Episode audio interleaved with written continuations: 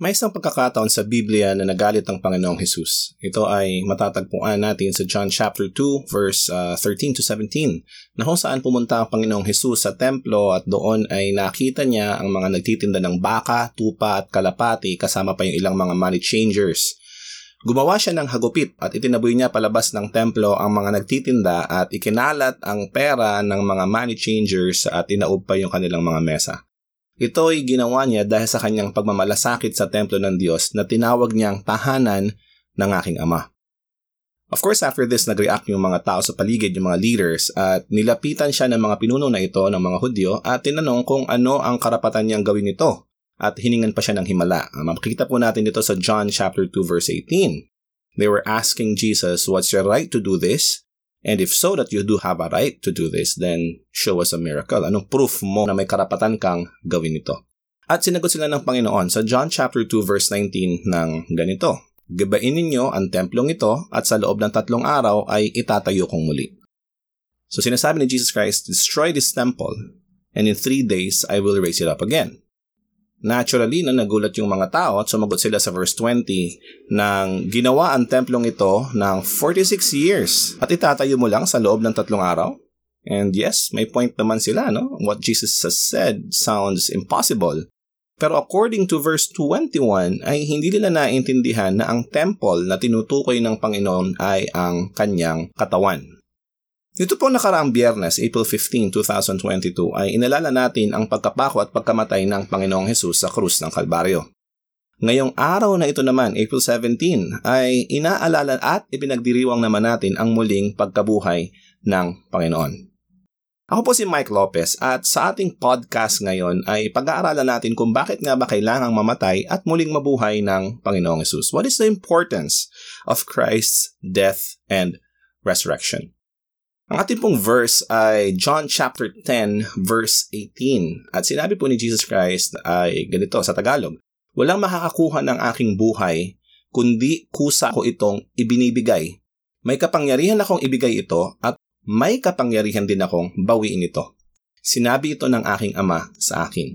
Sa English po, no, referring to his life, ang sabi ni Jesus Christ is, No one takes it from me, but I lay it down of my own accord. I have authority to lay it down, and I have authority to take it up again. This charge I have received from my Father. Pakaganda ng verse. Sinasabi ni Jesus Christ that my life, I have full authority to give it and to take it back. And mamaya pa makikita natin yung importance and uh, reason kung bakit ito po ay sinabi ng Panginoong Jesus. For now, let's uh, have a quick background. In our previous episode last week, we talked about Christ's victory over sin and death at isa po sa mga verses na ating binasa ay ang Romans chapter 6 verse 23 na nagsasabing sapagkat ang kabayaran ng kasalanan ay kamatayan, ngunit ang kaloob ng Diyos ay buhay na walang hanggan sa pamamagitan ni Kristo Jesus na ating Panginoon. Isa po sa pinakasimpleng paraan para maintindihan ang verse na ito is the 3K versus 3K method sa Tagalog. Ang unang 3Ks po ay ang kabayaran, kasalanan at kamatayan. Ito yung makikita natin sa first part ng verse na nagsasabing ang kabayaran ng kasalanan ay kamatayan. Ganun na ganun na, exactly, word by word, kabayaran, kasalanan, kamatayan. Sinasabi lamang po nito na kung tayo daw ay nagkasala ay kailangan natin itong bayaran ng death penalty. Ito po yung lawang apoy or second death or impyerno na tinutukoy sa pahayag chapter 2 verse 14 or Revelation chapter 2 verse 14. Now, dahil tayong lahat po ay nagkasala as said in Romans 3.23, ibig sabihin lang po na ang lahat ng tao ay dapat daw na mapunta sa impyerno. Yan po yung bad news. That's the bad news of it. Lahat tayo ay may kasalanan and therefore lahat tayo ay dapat magbayad ng kamatayan. At ito, again, ito pong kamatayan na ito is not the physical death na nakikita natin at nababalitaan natin dito sa mundong ito. It's the second death na pinaliwanag sa Revelation chapter 20 verse 14 napupuntahan ng mga hindi nanampalataya sa Panginoong Yesus. Now, kung meron pong bad news, there's also a good news, of course. Uh, dito naman papasok yung second set ng case natin, yung second three case natin. Ay, ito po ay kaloob, kaligtasan, at Kristo or Kristo Jesus. Ang kaloob po, ibig sabihin ito po ay regalo, this is free. Yung kaligtasan is the ever, everlasting life. Ito po yung buhay na walang hanggan. At of course, Jesus Christ is Jesus Christ. Ito po yung makikita natin sa second part ng Romans 6.23. na nagsasabing ngunit ang kaloob ng Diyos ay buhay na walang hanggan or di sa ating uh, case po ay kaligtasan sa pamamagitan ni Kristo Jesus na ating Panginoon. Ipinapahayag lang po ng maiksing verse na ito na bagamat tayo po ay dapat parusahan ng kamatayan or death penalty dahil sa ating kasalanan ay meron din namang buhay na walang hanggan na libreng binibigay sa atin ng Diyos kung tayo po ay mananampalataya sa ating Panginoong Yesus. So kung pagtatapat-tapatin natin yung dalawang three case natin, ay may kita natin yung ganito. Sa bad news side, meron pong kabayaran, which means we have to pay for it, pero sa good news side, may kaloob or libre, gift. Okay, so again, magkatapat po sila. No? Sa bad news, dapat daw pagbayaran ng kasalanan, pero sa good news side, may kalooban Diyos na uh, binibigay sa atin.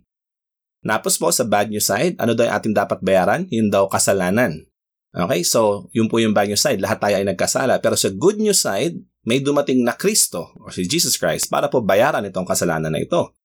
And again, now sa bad news side, merong kamatayan, pero sa good news side ay meron pong kaligtasan or buhay na walang hanggan or everlasting life. Now we would see that the good news side uh, deals exactly the problems that are mentioned on the bad news side of things. Uh, kabayaran po ay tinapatan ng kaloob. Dati dapat pagbayaran, ngayon ay may libreng regalo ang Diyos. Ano daw yung dapat pagbayaran sa bad news side? Kasalanan. Tapos sa good news side, makikita natin na dumating si Kristo na siya pong nagbayad ng kasalanan na ito. Siya po yung nagbayad para sa ating kasalanan. Kaya nga, naging regalo na lang ito sa atin ng Diyos, yung ginawa ni Jesus Christ. At sa bad news side, lahat ay dapat mag-suffer ng death penalty. Again, this is the, the second death, which is in hell. Pero sa good news side, ay niligtas tayo ni Kristo sa uh, impyernong ito. Binayaran niya yung uh, ating kasalanan, therefore hindi na tayo dapat mamatay. At tayo po ngayon ay meron ng buhay na walang hanggan. So, makikita po natin dito that There's the bad news side and there's the good news side and ang good news side po ay binibigay sa atin ng Diyos ng libre if we have faith in Jesus Christ. Now, ano po yung importance ng death ni Jesus Christ? No? Paano ba niya binayaran yung kasalanan? Ay ang kamatayan po ng Panginoong Jesus ang siyang tumubos sa ating mga kasalanan. This is, ito po yung nagbayad. Kung tayo po ay naka-experience ng magkaroon ng utang na hindi natin nabayaran at may ibang nagbayad in our behalf, Parang ganun po yung ginawa ni Jesus Christ. Dapat tayo po yung magbabayad ng ating kasalanan pero tinubos tayo ni Jesus Christ sa ating mga kasalanan. Bakit? Dahil siya po ay walang minanang kasalanan at niminsan ay hindi siya nagkasala at uh, wala rin siyang sariling kasalanan na dapat niyang bayaran. Ito po yung reason kung bakit niya nabayaran yung ating mga kasalanan. Again, if you listen to last week's podcast, marinig po ninyo roon na si Jesus Christ was um, conceived of the Virgin Mary through the power of the Holy Spirit. No? Pinagbuntisan ng Birhing Maria sa pamamagitan ng banal na Espiritu. Therefore, wala po siyang minanang kasalanan dahil siya po ay direct from God. Siya po ay banal at ipinagbuntis ng tao. So, nung sinilang po siya, wala po siyang minanang kasalanan. And after that, ay pinagpatuloy niya po yung kanyang holiness by living a holy life. Hindi po siya nagkasala. Ito po yung makikita natin sa 2 Corinthians chapter 5 verse 21. Sabi po ay kailan may hindi nagkasala si Kristo, ngunit alang-alang sa atin ay itinuring siyang makasalanan para sa pamamagitan niya ay maituring tayong matuwid ng Diyos. Never pong nagkasala si Jesus Christ from birth all the way to death. Kaya po dahil dito ay naituring tayong matuwid ng Diyos kasi siya po yung itinuring na makasalanan. Siya po yung nagbayad ng kasalanan. Siya po yung siningil para sa ating kasalanan, para tayo po ay hindi na magbayad pa. Another thing that help explain the importance of uh, the death of Jesus Christ is the story of the Passover. Ang Passover po ay isang bagay na nangyari sa Exodus pa, panahon pa po ni Moses. Ito po ay nakasulat sa Exodus chapter 12. And hindi na po natin babasahin yung buong chapter but I would allow me to summarize it. No? Ang kwento po is that Israel uh, has been a slave of Egypt for hundreds of years. At nahirapan na sila and they started praying to God at narinig po ng Diyos ang kanilang prayer and after that ay kinausap ng Diyos si Moses. Isinugo ng Diyos si Moses to lead Israel out of Egypt. Ang problem is ayaw silang pakawalan ng Pharaoh. Bakit? Sila po yung workforce ng Egypt at that time. Kung mawawala po sila, mawawalan ng malaking workforce ang Egypt. So, hindi sila pinayagan and therefore God performed miracles, no? yung mga plagues na nangyari sa Egypt na mababasa po natin sa Exodus. Now, the last plague was the plague of death. Na ito po ay nangyayari. Ito na po yung ultimatum ng Diyos na sinasabi niya kung talagang ayaw mo pang pakawalan ang aking mga anak, kung ayaw mo pa silang i-release, ay mamamatay ang lahat ng panganay na lalaki sa buong Egypt. Now, nung sinabi po ito ng Diyos, sinabi niya buong Egypt, He did refer actually to the whole of Egypt. Hindi lang po yung mga Egyptians, kundi lahat na nakatala sa Egypt, including the Israelites, pati po yung mga Jews, yung lahi ni Moses. Now, para po hindi mamatay yung mga lahi ng Israel, yung Israel, no? Pag dumating na po yung kamatayan, ay they have to do one important thing. Ito po yung kailangan nilang kumuha ng isang lamb tapos papatay nila yung lamb at yung dugo po ng lamb o yung kordero ay ipapahid po nila sa hamba ng kanilang pintuan at sa ibabaw ng kanilang pintuan. Now kapag dumating na po yung death sa Egypt at mamamatay na yung mga panganay ng mga lalaki, makikita po ng kamatayan na yung uh, poste ay may bahid ng dugo ng kordero Therefore, ang gagawin niya po ay hindi niya po papatayin yung mga nakatira sa loob noon. So, that's uh, where the word Passover came from. No? Death will simply pass over them. Iiwasan sila or lalagpasan sila ng kamatayan. Now, this um, Passover is celebrated yearly no, by the Jews, ito pong mga kapatid nating Hudyo, to commemorate the day when God saved them from slavery in Egypt. No? Ito po ginagawa nila yearly at uh, other than that, sila rin po ay nag-aalay pa patuluyan ng, ng kordero or ng lamb pero hindi po pinapahisaan ng pinto ano ito po ay inaalay nila every uh, at least every year no to ask God's uh, forgiveness kasi malinaw po sa kanila na kapag ikaw ay may kasalanan at dapat mo itong pagbayaran ng kamatayan they have now to pay for it through the life of a lamb ito po yung kanilang parang sacrifice yung lamb ang nagbabayad ng kanilang kasalanan. Alam niyo po, a quick trivia, ngayon taon po, yung ating uh, Holy Friday, no nakaraang biyernes, ito po yung nangyari the same day as the Passover. Ang Passover po at ang Holy Friday happens closely, ano, hindi po sila nagkakalayo ng petsa. Sometimes it could be as far as one month. Pero in this particular year, ngayon po 2022, nangyari po ito ng sabay. And Jesus Christ, ano, another trivia, ay siya po ipinako uh, around the time of the Passover. Uh, some would say actually on the day of Passover. Some would say na before, a little bit after the day of Passover. Pero nangyari po ito. So it's very, very important for us to now understand na itong Passover na ito is God sparing His children from death. Okay? Ngayon po, balikan natin yung Romans 6.23 kanina. Ang kabayaran ng kasalanan ay kamatayan. And alam po natin na lahat tayo ay nagkasala, therefore lahat tayo dapat magbayad ng death penalty o ng kamatayan na ito. However, on the other side of things, ay mahal din tayo ng Diyos. So, God made a solution para ma-spare tayo sa kamatayan ito. Ano po yung solution na yon? He sent Jesus Christ to be the Passover Lamb. Dahil po na sinabi ni Jesus kanina, no, doon sa Matthew, sabi niya, itong buhay ko ay binibigay ko ng kusa. Nobody, Nobody has the power over his own life except for him. No? Binigay niya ang kanyang buhay ng kusa at kaya, kaya niya rin po itong kunin. Kaya niya rin po itong bawiin. No? Kaya niya rin mabuhay ulit on his own. So mamaya makikita natin yung importance naman no, sa kanyang resurrection. But for now, let's look at a couple of verses na nagsasabi na si Jesus po yung kordero ng Diyos. Sabi po sa John chapter 1 verse 29, kinabukasan ay nakita ni Juan, ito po si John the Baptist, nakita ni Juan si Jesus na papalapit sa kanya Sinabi niya sa mga tao, narito na ang kordero ng Diyos na ihahandog upang mag-alis ng kasalanan ng mga tao sa mundo.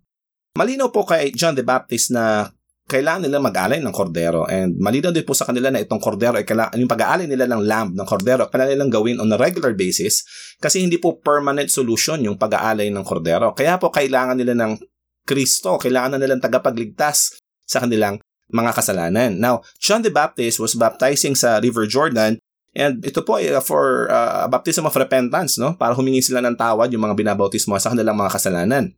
Ngayon, makita po ni John the Baptist si Jesus, sabi niya, this is the ultimate solution. Sinisigaw niya sa mga tao na itong si Jesus Christ ay siya na yung ultimate solution ng Diyos. Siya na yung solution ng Panginoon para ma-spare ang lahat sa kanilang uh, kamatayan, para ma-spare tayo from death, kung paano po nangyari yung sa Passover, ano?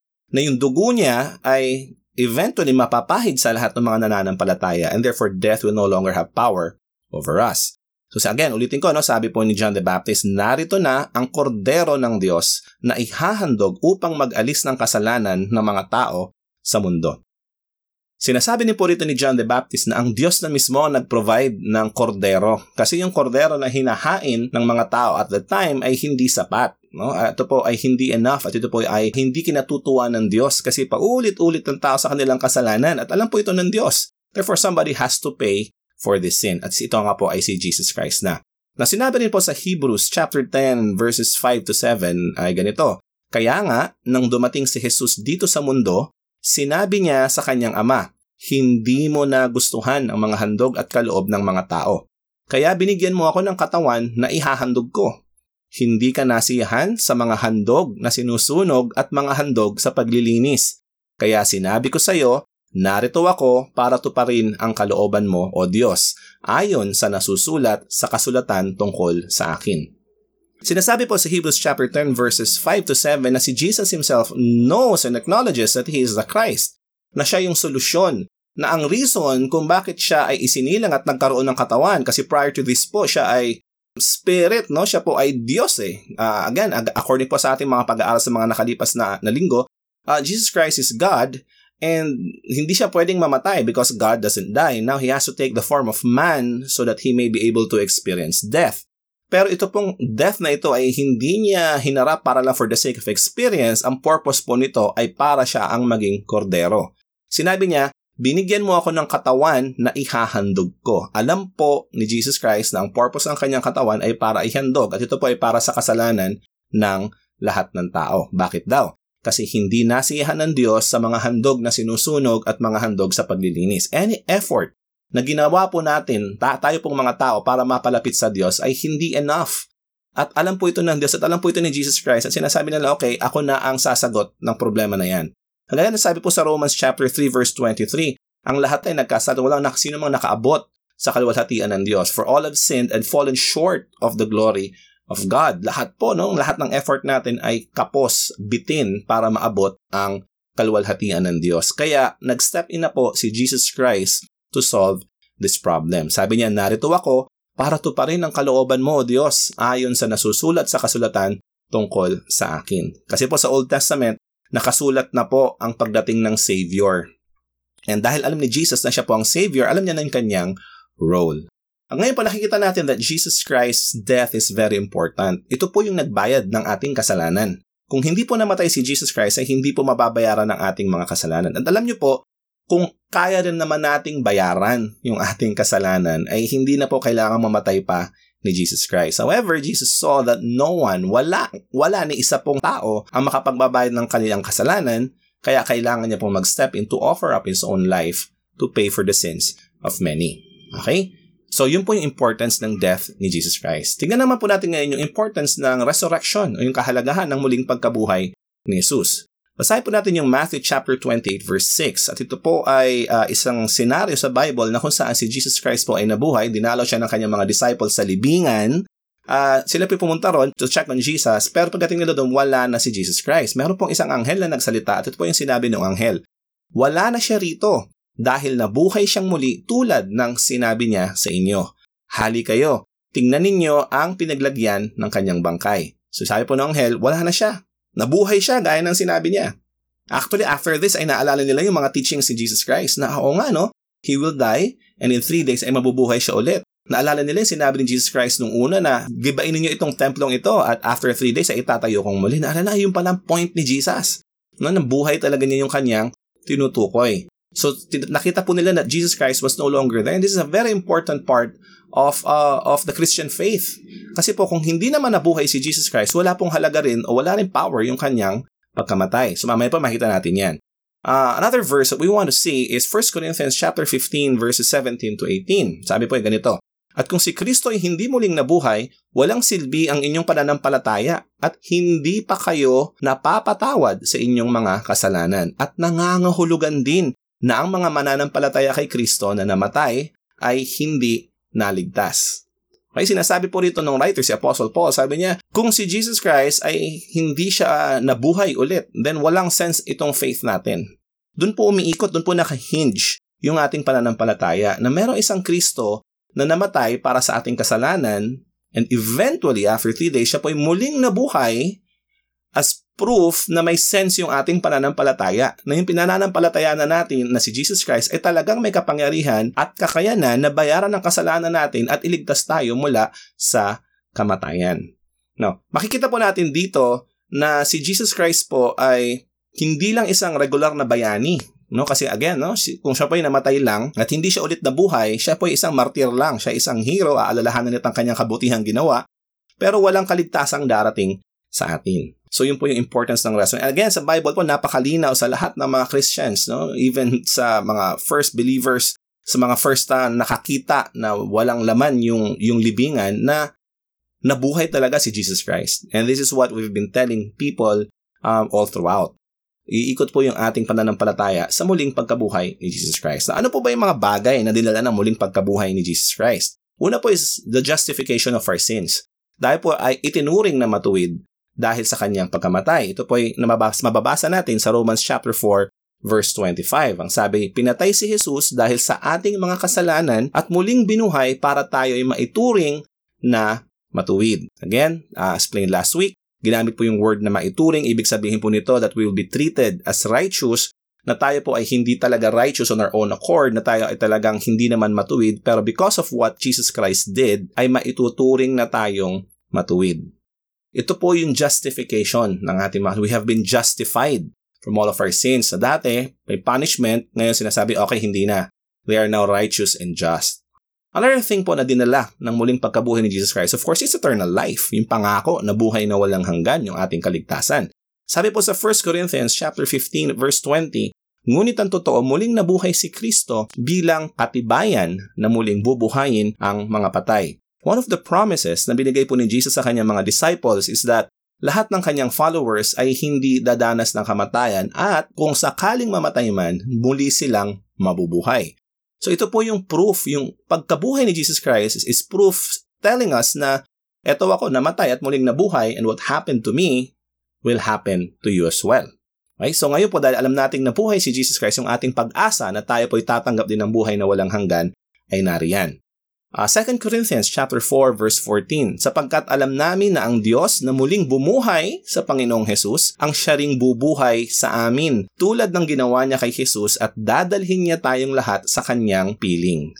Okay, malinaw po, again, kay Apostle Paul, sabi niya, yung Diyos na bumuhay kay Jesus Christ, siya rin yung bubuhay sa atin.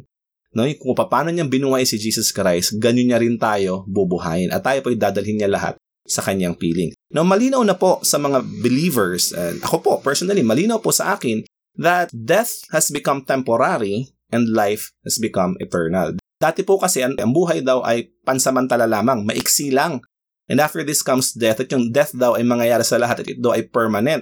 Naging baliktad po ito because of Jesus Christ. Now, lahat ng believers ay nagkaroon ng buhay na hindi maiksi, kundi nagkaroon ng buhay na eternal tapos yung death ay naging temporary. Mamatay man tayo, saglit lang yan kasi bubuhayin tayong muli ng Diyos. Pangatlong bagay po na dinala ng pagkabuhay ni Jesus Christ is yung pinag-usapan natin last week in detail. This is the victory over sin and death. And this is not just His own victory, but the victory of humanity, lahat ng mga followers ni Jesus Christ, yung victory nating lahat over sin and death through Jesus Christ, no? Sabi po sa 1 Corinthians chapter 15 verse 55, Nasaan o kamatayan ang iyong tagumpay? Nasaan na ang iyong kapangyarihan? Now that we have been redeemed by Jesus Christ, pwede nating sabihin sa kamatayan yan, oh, death, where is your sting? Where is your victory? Wala ka ng kapangyarihan over me. Kasi ito ay sinabi ni Jesus Christ. At ito ay napatunayan dahil si Jesus Christ mismo ay muling nabuhay. Romans chapter 6 verses 6 to 8. Alam natin na ang dati nating pagkatao ay pinako na sa krus kasama ni Kristo para mamatay, kaya hindi na tayo dapat alipinin ng kasalanan sapagkat ang taong patay na ay malaya na sa kasalanan. At kung namatay tayong kasama ni Kristo, naniniwala tayong mabubuhay din tayong kasama niya. So you would see na lahat ng nanampalataya kay Kristo ay kasama daw niyang ipinako, yung ating buhay daw, yung ating kasalanan ay kasamang ipinako ni Jesus Christ doon tayo daw ay kasamang namatay ni Jesus Christ. No? By faith, tayo po ay dumaan din dahil binayaran ni Jesus Christ yung ating kasalanan, kasama yung ating pangalan doon. No? Pag nakita niya po, kung imagine this, parang may listahan ng utang, lahat ng pangalan natin nandun lahat. Ngayon po, lahat ng nanampalataya kay Jesus Christ, nandun pa rin yung pangalan, pero sa tabi ito nakalagay paid. Bayad na yung utang. We have been crucified with Christ. Kaya sabi po dito ni Paul, hindi na tayo dapat alipin pa ng kasalanan. Kasi yung kasalanan ay napagtagumpayan na ni Jesus Christ. And uh, by extension, napagtagumpayan na rin po nating lahat. Tayo daw ay patay na. Kung ang taong patay daw ay malaya na sa kasalanan. Tapos sinasabi niya po rito, at kung totoong namatay tayong kasama ni Kristo, again, this is by faith, no? Talagang totoo po yung ating pananampalataya na tayo nagpapasakop kay Jesus Christ. Sabi niya po rito, ay naniniwala rin tayong mabubuhay tayong kasama niya. So napakaganda no. Ako po again no, I can only speak of myself. Hindi ko po kayang uh, ipatotoo ang buhay ng ibang tao, but I can speak of myself. Ako po ay 100% ang nananampalataya that Jesus Christ died for my sin. At ako po ay nananampalataya sa Kanya at ako po ay nagbibigay ng aking buhay sa Kanya. I'm calling Him uh, my Lord and my Savior. And I'm living my life with Jesus Christ as my Lord and Savior. And because of this, ako po ay umaasa uh, with full hope, 100% hope that Jesus Christ will raise me up from the dead as well. Kasi kung siya po yung nabuhay, ako rin ay eventually makakasama niyang buhay eternally. That is the victory over sin and death. At pang-apat po na bagay na may kita nating dinala na muling pagkabuhay ni Jesus Christ ay yung ating transformation. Sabi po sa unang Thessalonica chapter 4 verses 13 to 16, Mga kapatid, gusto naming malaman niyo ang katotohanan tungkol sa mga namatay na para hindi kayo magdalamahati gaya ng iba na walang pag-asa. Naniniwala tayong si Jesus ay namatay at muling nabuhay. Kaya naman, naniniwala tayong bubuhayin din ng Diyos ang mga sumasampalataya kay Jesus. At isasama niya kay Jesus. Sinasabi namin sa inyo, ang mismong turo ng Panginoon. Tayong mga buhay pa, pagbalik ng Panginoon ay hindi mauuna sa mga namatay na. Sa araw na iyon, ang Panginoon mismo ang bababa mula sa langit. Kasabay ng malakas na utos, maririnig ang pagtawag ng punong anghel at ang pagtunog ng trumpeta ng Diyos. Ang mga namatay na sumasampalataya kay Kristo ang unang bubuhayin. Dito po sinasabi ni Apostle Paul that this life that we have, that this body that we have na mamamatay, sabi niya, ay hindi natin dapat ipag-alala. Kasi po yung mga time na yun, marami po mga kapatirang namamatay either through persecution, tumatanda. Parang tayo ngayon, may mga namamatay din naman at tayo po ay nalulungkot. Sinasabi ni Paul, huwag kayong magdalamhati. Dahil ang sino mang namatay kay Kristo, sabi niya, ay muling bubuhayin din naman ng Diyos. He's saying that you don't have to worry. If a Christian dies, it is all but temporary. Mabubuhay ulit yan. Huwag kang magdalamhati. Para bang sinasabi niya na, imbis na magdalamhati ka, eh mag-celebrate ka na nalagpasan niya na itong stage na ito kasi ang kasunod nito ay muling pagkabuhay and this would now become eternal life. Tapos sinasabi niya, explain niya no, that the time will come that Jesus will return, susunduin niya tayong lahat. At pagdating ng araw na iyon, no, it, it will be a glorious day. Maniwala po kayo, it will be a very glorious and a very, very powerful day darating ang Panginoong Jesus at kasabay daw ng malakas na utos ay muling bubuhay ng Panginoon ang mga mananampalataya. No, kung paano pong inutusan ni Jesus Christ si Lazarus na mabuhay at bumangon at lumabas sa kanyang libingan, ganun din po ang mangyayari sa atin eventually pagdating ng Panginoon. So, as you can see, no, the, the, the resurrection of Jesus Christ points to our resurrection. Yung kanyang death points to the redemption ng ating buhay from sin and death. And yung kanyang resurrection naman points to our eternal life. Kung si Jesus Christ po ay hindi namatay, wala pong magbabayad sa ating kasalanan. Again, hindi po natin kayang bayaran ang kasalanan natin. Kaya po, nag-step in ang Diyos. Si Jesus Christ took the form of man para po siya ang magbayad ng ating kasalanan. Now, siya po ay namatay. Alam po nating lahat yan. Ang importanteng uh, other side of the coin of Jesus Christ, kung meron sa isang side yung kanyang death, the other side of the coin is his resurrection. Ang importance po ng resurrection is that it proves that what Jesus Christ did is enough. Nung sinabi sa Hebrews kanina na ang Diyos ay hindi natutuwa sa alay ng tao, nung mabuhay ulit si Jesus Christ, it is proof na natuwa ang Diyos sa ginawa ni Jesus Christ. And therefore, kung ano man ang pangako ng Panginoong Jesus sa lahat ng mga mananampalataya, ito yung justification from our sins, ito yung ating eternal life, no? Ito po yung wala ng kalungkutan, wala ng luha na binanggit sa Revelation. This will all happen kasi nabuhay yung nangako. Uh, ulitin ko po, ano, ako po ay nangako sa inyo at ako'y namatay at hindi na ulit nabuhay, goodbye na yung pangako. Si Jesus po ay muling nabuhay. Kaya kalahat po ng kanyang pangako ay kanyang matutupad. Again, ano ba yung mga pangakong ito? Ito po yung redemption sa ating kasalanan at ito po yung eternal life. Now, my challenge to you, if you're listening to this right now, is this alam mo naman siguro na nagkasala ka. Alam mo naman kung ano yung mga kasalanan ginawa mo. Probably you have tried a lot of things para mapalapit sa Diyos. Pero nakita mo itong kulang. Actually, we all feel it, no? Kung wala po tayo kay Kristo at talagang concerned tayo sa ating buhay, sa ating kasalanan, makikita po natin na talagang whatever we do is not enough. Kahit na anong pagiging relihiyoso pa ang gawin natin ay hindi sapat para tayo po ay uh, ma-redeem sa ating kasalanan. Kahit tayo ay mag-alay pa, magsakripisyo, maging super bait, parang there's always that feeling na tayo ay parang abitin para sa kaligtasan sa buhay na walang hanggan na ito. Now, Jesus Christ is giving us another option. Ito po yung kanyang buhay. Ito po yung kanyang regalo. Ito yung regalo ng Diyos sa sangkatauhan. Binigay niya ng kusa ang kanyang buhay. Gaya ng sinabi niya kanina sa ating first verse, no? He has the power to give His own life. At binigay niya po ito. At after that, He took it back.